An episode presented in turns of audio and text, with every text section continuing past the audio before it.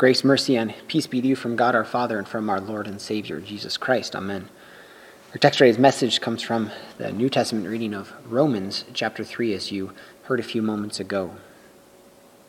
Dear brothers and sisters in Christ, Paul writes in the last verse of the reading from Romans For we hold that one is justified by faith apart from works of the law. In the church, what this verse teaches is the very heart of why Jesus lived and died and rose. And this precious gospel truth was hiding in error and nonsense for nearly a thousand years. And then 502 years ago, on October 31st, the eve of All Hallows, or Halloween, the eve of All Saints' Day, Martin Luther, a 34 year old Augustinian monk, preacher, university lecturer, and professor of Old Testament, took an eight minute walk from his monastery home on one end of the little town of Wittenberg to the castle church on the other end of town. And there he posted his 95 Theses, his protest against indulgences. He had absolutely no idea of the firestorm he would start, nor that within weeks he would become the most famous person in the Western world. And then, four years after that initial Reformation Day, Martin Luther stood before the most powerful ruler of that day, Emperor Charles V, and various other officials of church and state in the city of Worms to answer for his teachings. The richest, most powerful, and most influential leaders of Luther's world were all there waiting to hear his answer. Do you recant or not? Do you renounce, take back everything that you wrote? And they had a whole bunch of his books on the table in front of him. He said that all he had been doing up to that point was to honor God with his writing and teaching the truths of God's word to the people. The books before him contained various types of writings, some devotional in nature, some simply laying forth morals that everyone would agree with. But some of his writings contained assertions about common public error that violated the very gospel itself.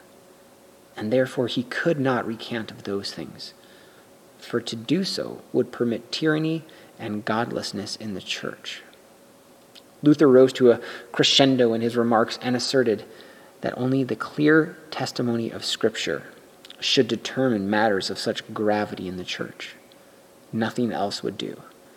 But if anyone would demonstrate to him where he had erred in his interpretation of Scripture, he would himself burn any of his books with any such errors in them. But still, Luther had not answered the crucial question Do you or do you not recant? The Roman Catholic Church and imperial officials were getting quite fed up by now. Finally, Luther was ordered that he must now simply give a straight answer, one that was simple honest, and unmistakable. Would Luther recant his writings and the errors in them or not? And then he said this Unless I am convinced by the testimony of the Scriptures and by clear reason, for I do not trust in the Pope or councils alone, since it, since it is well known that they have often erred and contradicted themselves, I am bound by the Scriptures I have quoted. My conscience is captive to the Word of God. I cannot and will not retract anything, since it is neither safe nor right to go against conscience. May God help me. Amen. But then come the words that are even more famous Here I stand. I cannot do otherwise.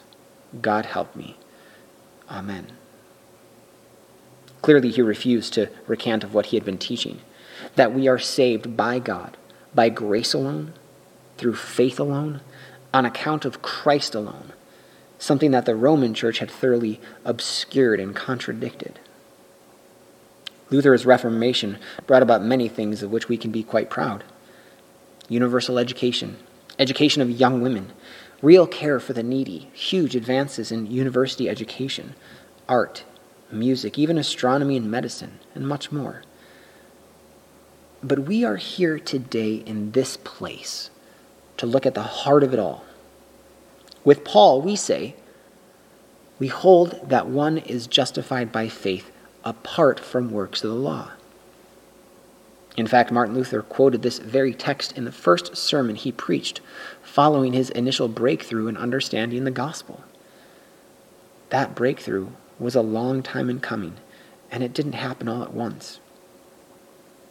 Behind the church door where Luther posted his 95 Theses, there was a sanctuary with 17 side altars. Priests were at those altars day and night, 24 7, saying masses, that is, communing themselves to achieve merit for the living and the dead. Money left to the church had established such practices in permanence for deceased nobility and others. Such masses, it was believed, reduced a person's time in purgatory. You see, it was taught that Christ's death paid only for eternal punishments, but not temporal punishments. Temporal punishments had to be, and this is still official Catholic Church doctrine, paid off by suffering through hundreds of thousands of years in purgatory. And indulgences helped buy your way out of some of that time. Now, this particular sanctuary was also special in that it housed a collection of relics of the saints. Luther's prince had collected hundreds and hundreds of bits and pieces of this or that saint or other holy things. The most important relic, around which Frederick the Wise had built the whole collection, was a thorn, allegedly from the crown of Jesus. But there was also a feather from the wing of the angel Gabriel, fingernails from John the Baptist, and milk from the breast of the Virgin Mary. You name it, it was there. Luther later joked that if you added up all the pieces of so called relics housed in such collections, there was enough for at least 18 of Jesus' apostles, buried in Germany alone. And there were only 12 apostles, you might remember. In other words, it was all fake. And even if it wasn't, where in the Bible was any of this commanded or even commended? None of that was what God intended at all as Paul clearly understood. He said, Now we know that whatever the law says, it speaks to those who are under the law, so that every mouth may be stopped, and the whole world may be held accountable to God. For by works of the law no human being will be justified in his sight, since through the law comes knowledge of sin. No good works of ours, real or invented, can satisfy the demands of the law. Luther had not yet come clear on the gospel or precisely on the meaning of the text for today, but he'd been brought by God to a dramatic point. Winning less time in purgatory by worshiping bones and bits or buying pieces of paper was not the gospel. The final breakthrough for Luther came in the months after he had posted the 95 Theses. It happened as Luther was mulling over Romans 1, verse 17, which says, for in it, that is the gospel from the previous verse, for in it the righteousness of God is revealed from faith for faith. As it is written, the righteous shall live by faith. What he realized in these verses is that what matters is not our works, the things that we do, rather, what God does for us and in us. It's about his righteousness and his righteous acts. The law accuses us of our sin. The law tells us that we cannot make ourselves righteous, right with God. And the only thing we deserve is punishment. The only thing we deserve is God's righteous judgment, which condemns sinners, like you and me, to death, condemns us to hell. That is why we need the gospel, which reveals God's righteousness, his righteous acts, through the work of Christ through Jesus' death and resurrection for the sins of all people.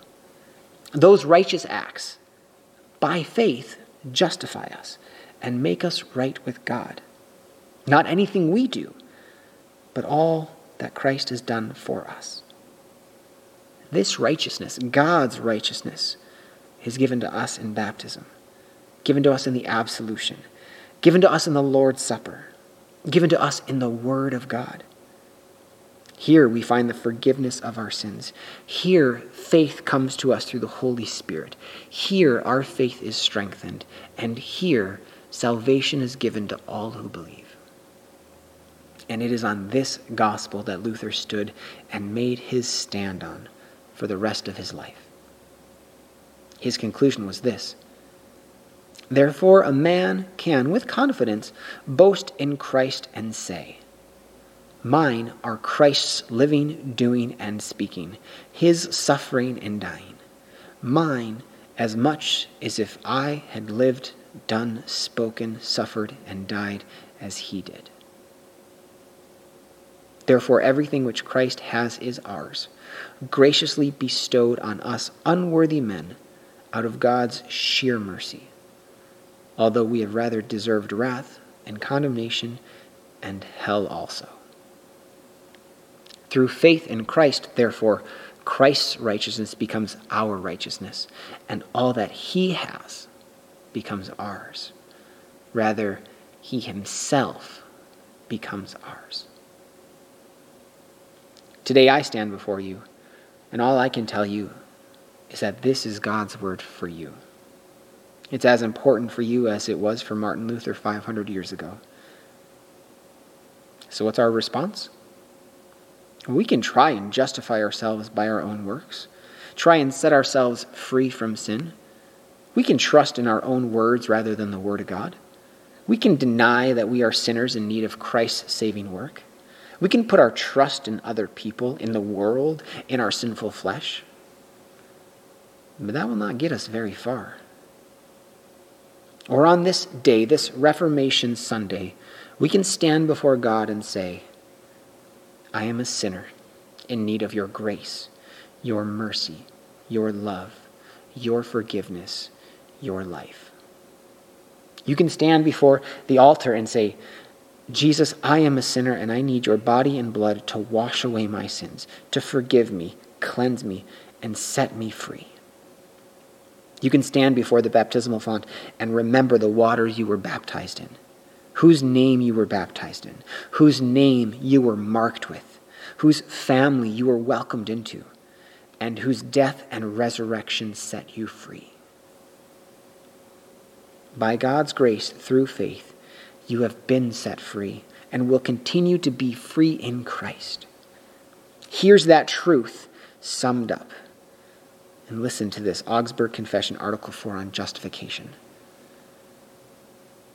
It is also taught among us that we cannot obtain forgiveness of sin and righteousness before God by our own merits, works, or satisfactions, but that we receive forgiveness of sin and become righteous before God by grace, for Christ's sake, through faith. That, dear brothers and sisters in Christ, is what the Reformation was about at its heart. It's a message that applies to you as intensely today as it did to Luther 500 years ago. And it's a message needed by our world. Those right within our own families, our neighborhoods, and our workplaces. As much today as ever. Amen. And now the peace of God, which passes all understanding, guard your hearts and minds in Jesus Christ, our Lord and our Savior. Amen.